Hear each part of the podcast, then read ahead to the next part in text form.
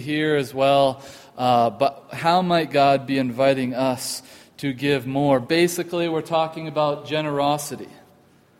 Is this on? No.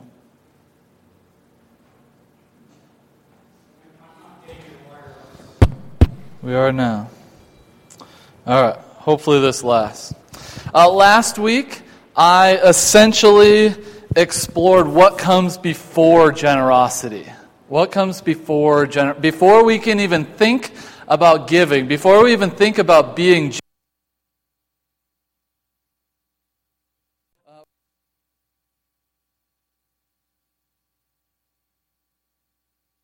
Run me up some batteries here.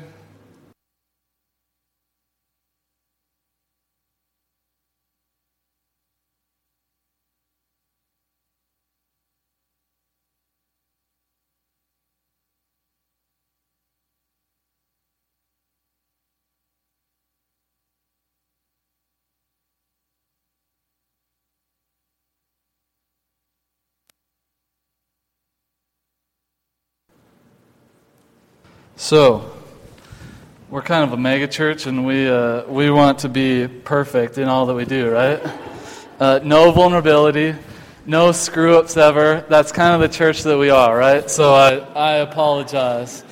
I'm sure this will be the last time that I will screw up in front of all of you. Uh, I, I, promise. I promise you it will be the last time ever.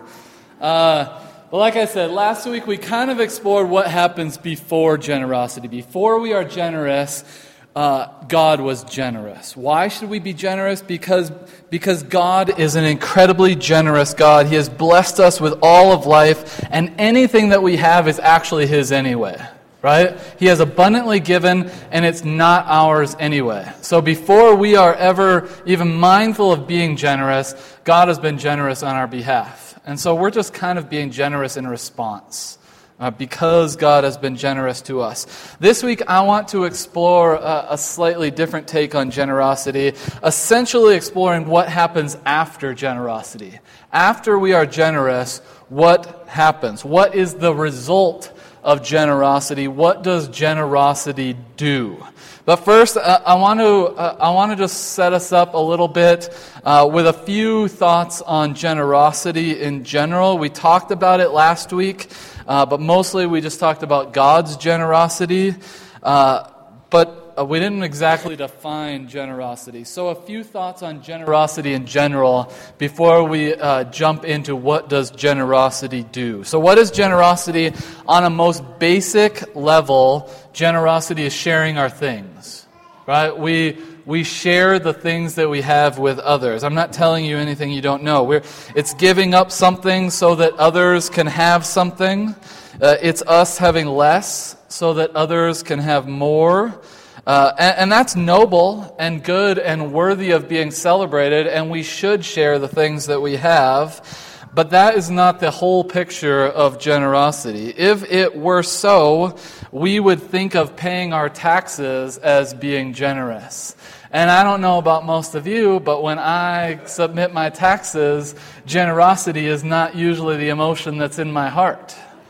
Right? I'm not I'm, I do not think I'm alone in this. We don't typically exhibit a spirit of generosity while paying our taxes, but generally one of bitterness and anger, even though we're sharing.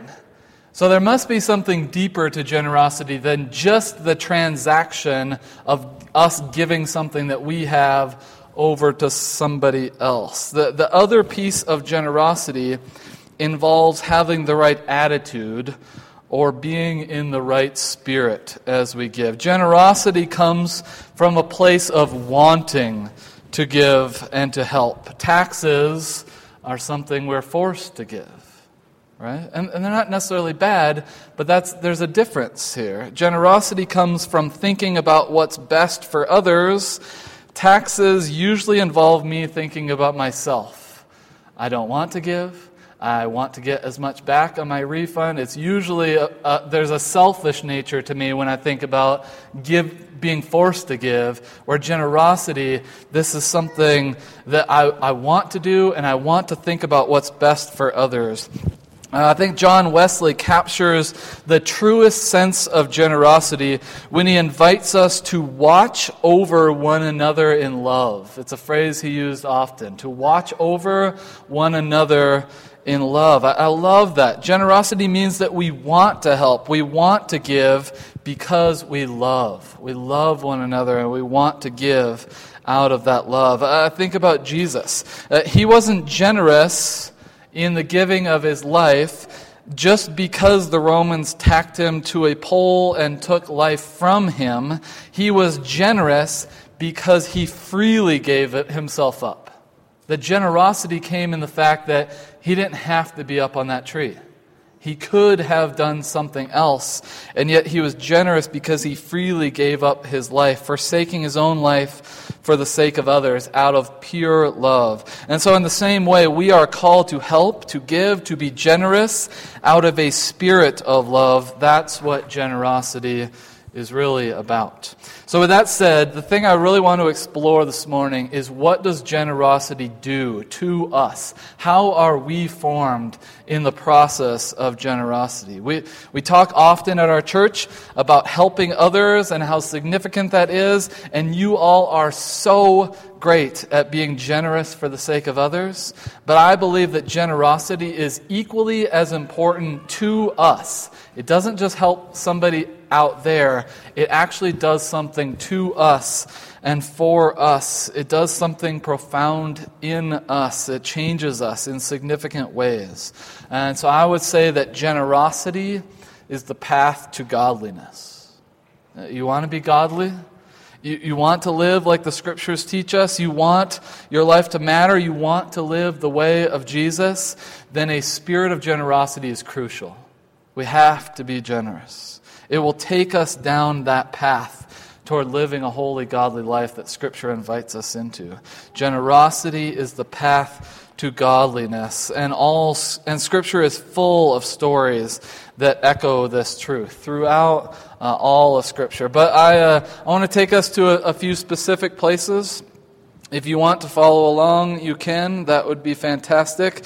But I want us to go first to uh, Luke chapter 19. Uh, so if you want to follow along, you can. I don't know if it'll be on the screen, it may not be. Uh, but Luke chapter 19, and this is a familiar story the story of Zacchaeus, the, the wee little man. Uh, that, that we all know from Sunday school growing up. But uh, let's start Luke 19, starting in verse 1. Jesus entered Jericho and was passing through. A man was there by the name of Zacchaeus. He was a chief tax collector and was wealthy. He wanted to see who Jesus was, but because he was so short, he could not see over the crowd. So he ran ahead and climbed a sycamore fig tree to see him, since Jesus was coming that way. When Jesus reached the spot, he looked up and said to him, Zacchaeus, come down immediately. I must stay at your house today. So he came down at once and welcomed him gladly. All the people saw this and began to mutter, He has gone to the guest of a sinner. Uh, gone to be the guest. But Zacchaeus stood up and said to the Lord, Look, Lord, uh, here and now I give half of all my possessions to the poor, and if I have cheated anybody out of anything, I will pay back four times the amount. Jesus said to him, Today salvation has come to this house, because this man too is a son of Abraham, for the Son of Man came to seek and to save what is lost. Now, this is a really interesting story. We've read this a million times, but I love this story. Jesus Jesus doesn't do anything in the story, right? Almost nothing. There's no, there's no sermon given, there's no chastising uh, of Zacchaeus. He doesn't say anything except, uh, Zacchaeus, I'm coming to your house. That's the only thing Jesus does in the entire story. There's no bold, eloquent, convicting statements to convince Zacchaeus of his faults, of his terrible way of living, that the way he's been cheating and taking advantage of people for years. He doesn't say any of that. He doesn't tell him how much he should give back. Jesus simply offers Zacchaeus the generosity of his presence. And for Zacchaeus, he t- here he takes his first steps of faithfulness and godliness. And the catalyst, the thing that changes everything for him, is the practice of hospitality. there's nothing said, there's nothing done. There's really no reason that he should have turned his, his life over. He wouldn't have had to have given back any amount of money, let alone, let alone four times the amount that he had cheated people. Nothing. He wouldn't have had to have done anything. Uh, and yet, in the, pro- in the process of practicing hospitality, uh, of inviting Jesus into his home, something begins to change for Zacchaeus. The, the tipping point for him is this opportunity to practice generosity, to actually do it, to actually welcome somebody. Uh, and of course, Jesus doesn't really give him an option. He kind of just says, I'm coming. And yet, in the, in the process of this, genera- this generous act, uh, Zacchaeus' heart has suddenly been captivated, and, and, he's suddenly turning over a new leaf. He's a, he's a new man, and almost in an instant, uh, because of generosity. The text here even says that, that he and his family were saved that day. And, and, there's no reason to think that that's not some sort of eternal salvation. But Zacchaeus also got saved that day from a nasty life of unfaithfulness and, and ungodliness. Everything changes for him in this act of generosity, and suddenly Zacchaeus is on a new path uh, of following Jesus. Generosity was his path to godliness. Uh, uh, let's move forward one chapter to Luke 20. Uh,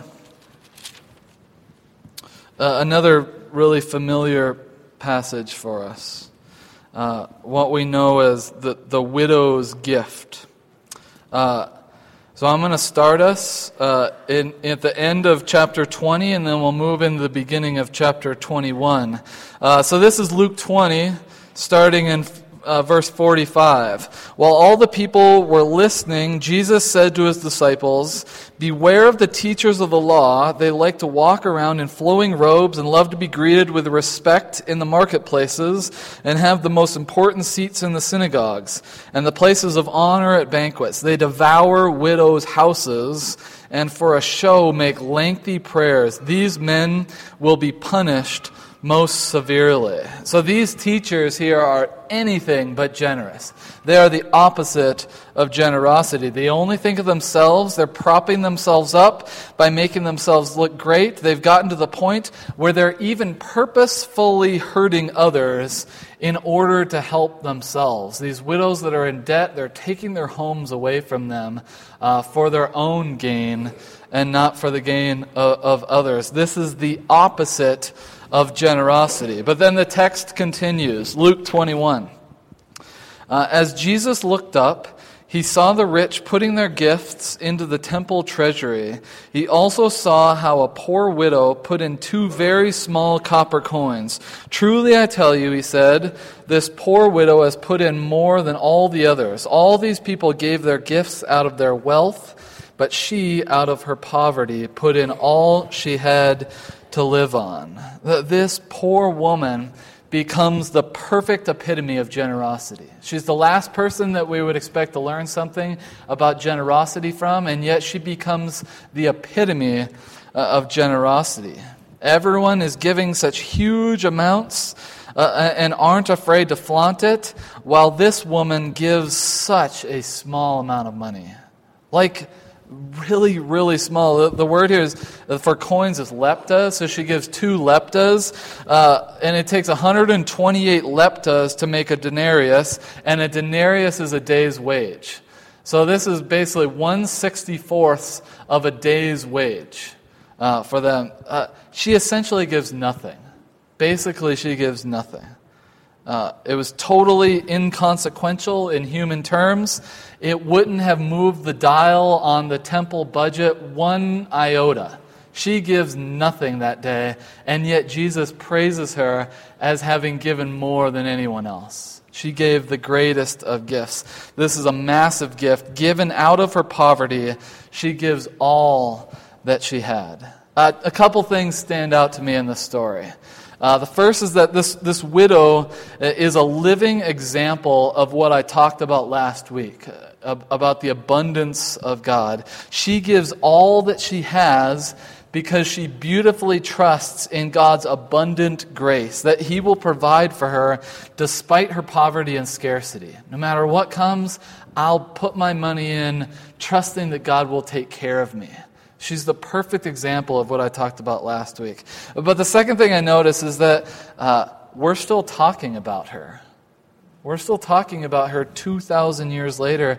And I think that's because she is this beautiful example of how to live well. She, she lives so well that, that two of the gospel writers feel it imperative to include this little four verse snippet. Uh, they, they could have included so many other stories, and yet two of the writers, Mark and Luke, include this woman in, in their gospels that, that they write. And here today, we're talking about her 2,000 years later. Oh, that we would all live such rich, beautiful, generous lives that people would tell tales, even if we're not giving much that we would give out of our poverty and we would give out of our love for other people. Oh, that, that we would live such beautiful, rich, generous lives. Uh, and then finally, I, I, want you to turn over to uh, 2 Corinthians chapter 8. Uh, this is a, a story of in, the incredible generosity of the Macedonian churches. So, 2 Corinthians chapter 8, starting with verse 1. And now, brothers and sisters, we want you to know about the grace that God has given the Macedonian churches in the midst of a very severe trial. Their overflowing joy and their extreme poverty welled up in rich generosity. For I testify that they gave as much as they were able, and even beyond their ability, entirely on their own. They urged, they urgently pleaded with us for the privilege of sharing in this service to the Lord's people. And they went beyond our expectations. Having given themselves first of all to the Lord, they gave themselves by the will of God also to us. So we urged Titus uh, just as he had early, earlier made a beginning, to, to, bring us, to bring also to completion this act of grace on your part. But since you excel in everything, in faith, in speech, in knowledge, in complete earnestness, and, and in the love that we have kindled in you, see that you also excel in this grace of living. I am not commanding you, but I want you to test the sincerity of your love by comparing it with the earnestness of others. For you know the grace of our Lord Jesus Christ, that though he was rich, yet for your sake he became poor, so that you through his poverty might become rich. Uh, this church was extremely poor, yet still chose to be incredibly generous. Uh, again, two things stand out for me when I, when I read this passage. The first thing I see is that generosity manifests itself in, in what verse 7 calls a grace for living. I, I love that phrase. A grace for living. Generosity has turned these folks into a certain type of people, and it is strikingly, stunningly, compellingly lovely. This is a beautiful way to live. Uh, so much so that the writer here calls it a, a graceful living. They're, this is a, they have, they have a, they're living well, they're living beautifully, they're in tune with the way God intended the world. Uh, and, and I think there's a message for us here that as we give, and learn to be generous at our core, the result is a graceful life in harmony with a gracious God. Uh, and the opposite is true as well that living a stingy, hoarding, greedy life turns us into a certain type of person as well. Uh, and I've been there before. Uh, I've, I've maybe told this story before, uh, but some of you weren't here at the time. But I can, uh, I can remember when we first moved to Seattle, uh, everything was kind of new. And uh, I had, here I'm going to the seminary and I have to walk from the bus stop about seven or eight blocks. And I'm walking past some of the poorest people that I've ever met in my life. And I never experienced this sort of thing. And I found myself uh, at a certain point uh, starting to be kind of judgmental. And I was, uh, in an instant, kind of deciding who was worthy of my loose change. Everyone's asking, everyone's begging, everyone wanted something from me. Uh, but the sum I would give, because, yeah, you look you look pretty responsible, and I don't think that you're going to waste it on booze or drugs or whatever. But then I'd find myself doing the opposite, saying, oh, I don't know about that guy. It looks a little sketchy. And I'd avert my eyes and walk right past. And I found myself becoming this judgmental person, that my lack of generosity was actually hardening my heart and turning me into the kind of person that I did not want to be. And so I actually uh, started pulling money out of the bank, and I would, I would carry about 10 or 15 singles on me at any time. And, and for a period of time, I just needed to give to everyone who asked. If, if you're asking, you get a dollar. Because for me, I needed to be transformed by generosity. I needed generosity to turn my heart into something that was beautiful and good and not hard and cold any longer. Generosity has a way of turning us into a certain kind of person that is beautiful, and, and the Apostle, Apostle Paul calls it grace for living, but equally, it has a way of uh, our, our lack of generosity, our stinginess can harden us and turn us into a, a type of person that we would never want to be. Uh, the second thing that stands out here uh, that generosity transforms us into people who care for others and strive for them to experience the grace of living. Generosity does something within me, but it also, as I give, it makes me want to give more.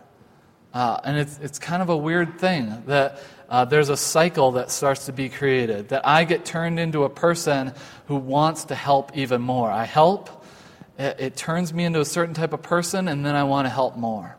It, it, creates in me a grace for living, and I want other people to experience that graceful life as well. And so I want to be all the more generous. And, and we, we see this, like in verse 5 here the church gave themselves by the will of God also to us. They're giving to everyone.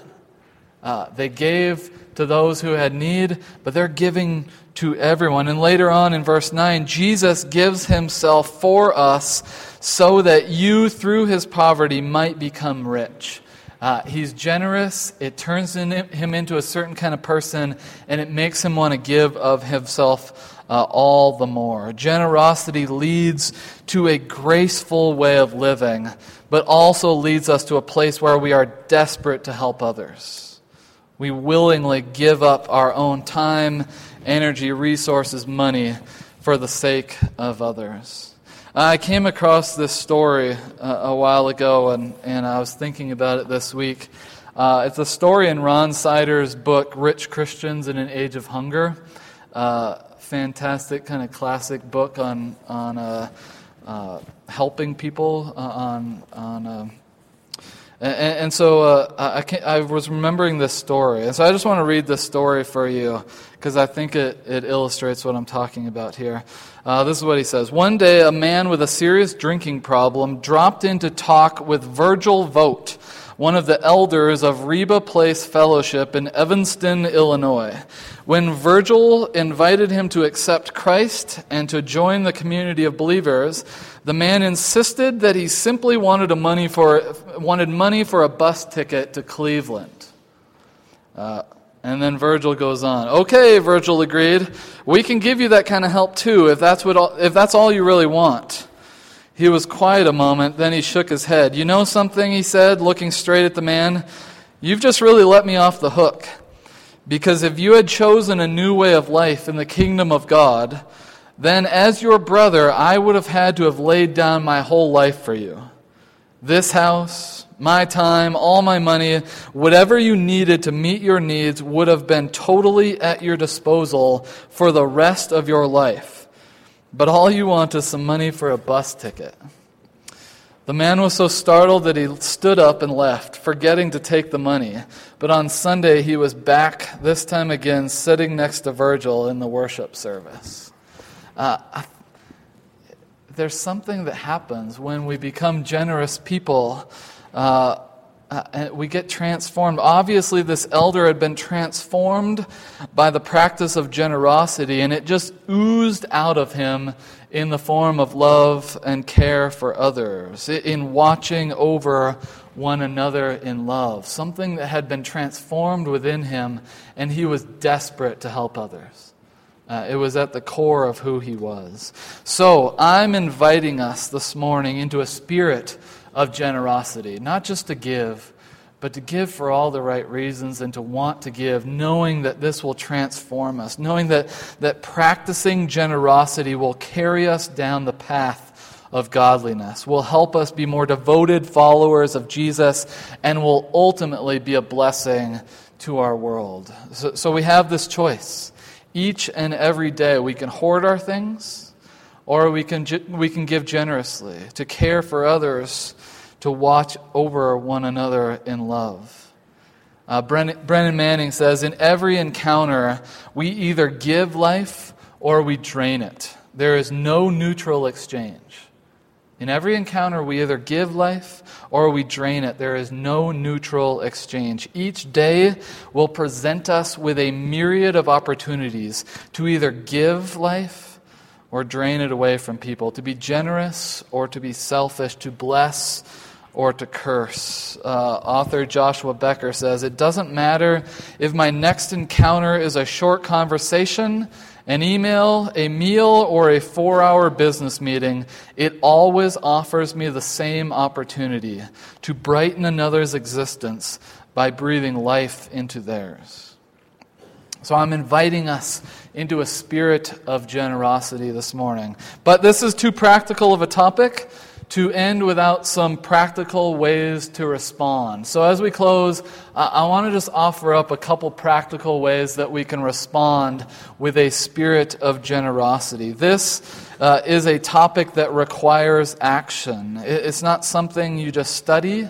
It's something you do. It's no good to just study about generosity if it doesn't actually manifest itself in us being more generous. As 1 Corinthians 4:20 says, "For the kingdom of God is not a matter of talk but of power." It, the kingdom of God involves doing something, of putting our hands and feet, uh, our finances, our pocketbooks into action. And gener- generosity the same way. You don't just talk about being generous you are generous.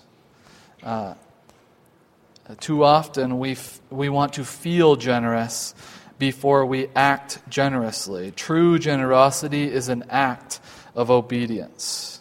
So this week, I'm inviting us all into trying our best to actually be generous. Uh, so there's a few ways that I can think of doing this. Uh, there's a few ways that our church is trying to be generous in this Christmas season. Right? We have our mitten tree at the back of the church. There's ways that you can give through that.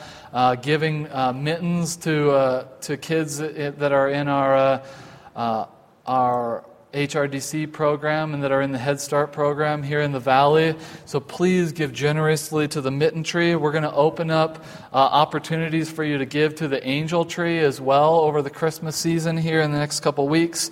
So please be looking for ways to give generously through our church. But this week, uh, I want you to move through life, through your lives, uh, with a couple thoughts in, in your mind. And they both come from Matthew chapter 5, which is in the Sermon on the Mount. Uh, so I want to give you a couple thoughts to, to kind of have in your brain uh, as you're walking through your life uh, this week. Uh, in, in, Matthew 5, uh, this is one of the paragraphs in the Sermon on the Mount, uh, and, and you could probably almost say it by memory. You have heard that it was said, eye for an eye and tooth for a tooth, but I tell you, do not resist an evil person. If anyone slaps you on the right cheek, turn to them the other cheek also. And if anyone wants to sue you and take your shirt, hand over your coat as well. If anyone forces you to go one mile, go with them two miles. Give to the one who asks you, and do not turn away from the one who wants to borrow from you. So, uh, in the spirit of Mark Scandrette, who was here just a couple weeks ago uh, speaking with our church, uh, I want to offer up a couple of experiments that maybe you can have in your mind and maybe you, you can be trying over this week as we're seeking to, to embody the spirit uh, of generosity. The first one comes exactly from Mark Scandrette. It's something he talks about in one of his books, uh, and he even mentioned it in passing while he was here. But he's, uh, he's done this a number of times with groups where he's done an experiment called Have Two, Give One. Uh, essentially, it comes straight out of this passage, right? If you have two coats, give one away to somebody who's in need. And, and so I want that idea to kind of be in your brain throughout the week. Have two, give one. Are there things in your life where you have more than you need. You have more resources than you need. You have two of something, and you don't really need to have two of something. What if there was a way for you to give that to somebody who could desperately need a few, a, a few more resources uh, in their lives? Have to give one. I, I, want that phrase to be in your brain as, as you go throughout your week. Have to give one. What do I have? What has God blessed me with? And how can I be willing to give? How can I have a spirit of generosity and be willing to give uh, of, of my excess? Of the things that I don't need in my closet anyway, of the things, the tools I don't need in my garage anyway, of, I don't know what, of the food that's in my pantry that's going to go bad anyway and I'm never going to get to, can I, can I give from my, my abundance? So that's the first thing. Have to give one. And the other thing, I thought it was from him and I texted him and it's not from him, so I guess I'm inventing this myself. But uh, I, wonder, I wonder what our life would look like if, uh, if we kind of walked through our world uh, with the line, give to everyone who asks in our brain. Like, what if ever, everyone we encountered, uh, every situation we were in, uh, if somebody asked, we were willing to give? And sometimes that, that might not be realistic, but I think often it might be. What if, at least for a seven day period, we were willing to just give it a try? If somebody asks me for something, I'm going to do my darndest to try to give that to them. And if it's something that's realistic, it's yours. You asked me on the right week. You, you caught me in a generous moment. But for this week, what have we gave to everyone who asks? Uh, so, a couple thoughts for us uh, as, as we come to a conclusion. What do you have more of that you don't really need? And what if you just had a spirit of generosity all the time and you were willing to give to everyone who asks of you? So I'm inviting you to move out into your world in a spirit of generosity. Remember that God is an abundant God. He's created an abundant world, and we can freely give abundantly, knowing that God will continue to abundantly provide. Remember that generosity is the path to godliness. That if you want to live the way of God, the way of Jesus, then you have to be generous. It is central to the way of Jesus, and generosity helps us to experience a more grace filled life, the grace of living. And let us open handedly engage with our world and generously love our neighbors through giving our excess to those in need and to giving to everyone who asks with a spirit of generosity. Let's pray. God, we thank you so much that you provide for us. Help us to do the same for those in our lives, in our world, in our circles, maybe even people we don't really know. Help us to be generous in all that we do and say and the ways that we act throughout this week. God, we need we need generosity. We need your generosity. And, so we need to be generous as well. Help us to do that, knowing that it will create within us a grace for living, a, a more beautiful, whole, grace filled life. In Jesus' name we pray. Amen. Couple of quick announcements on the back of your bulletin.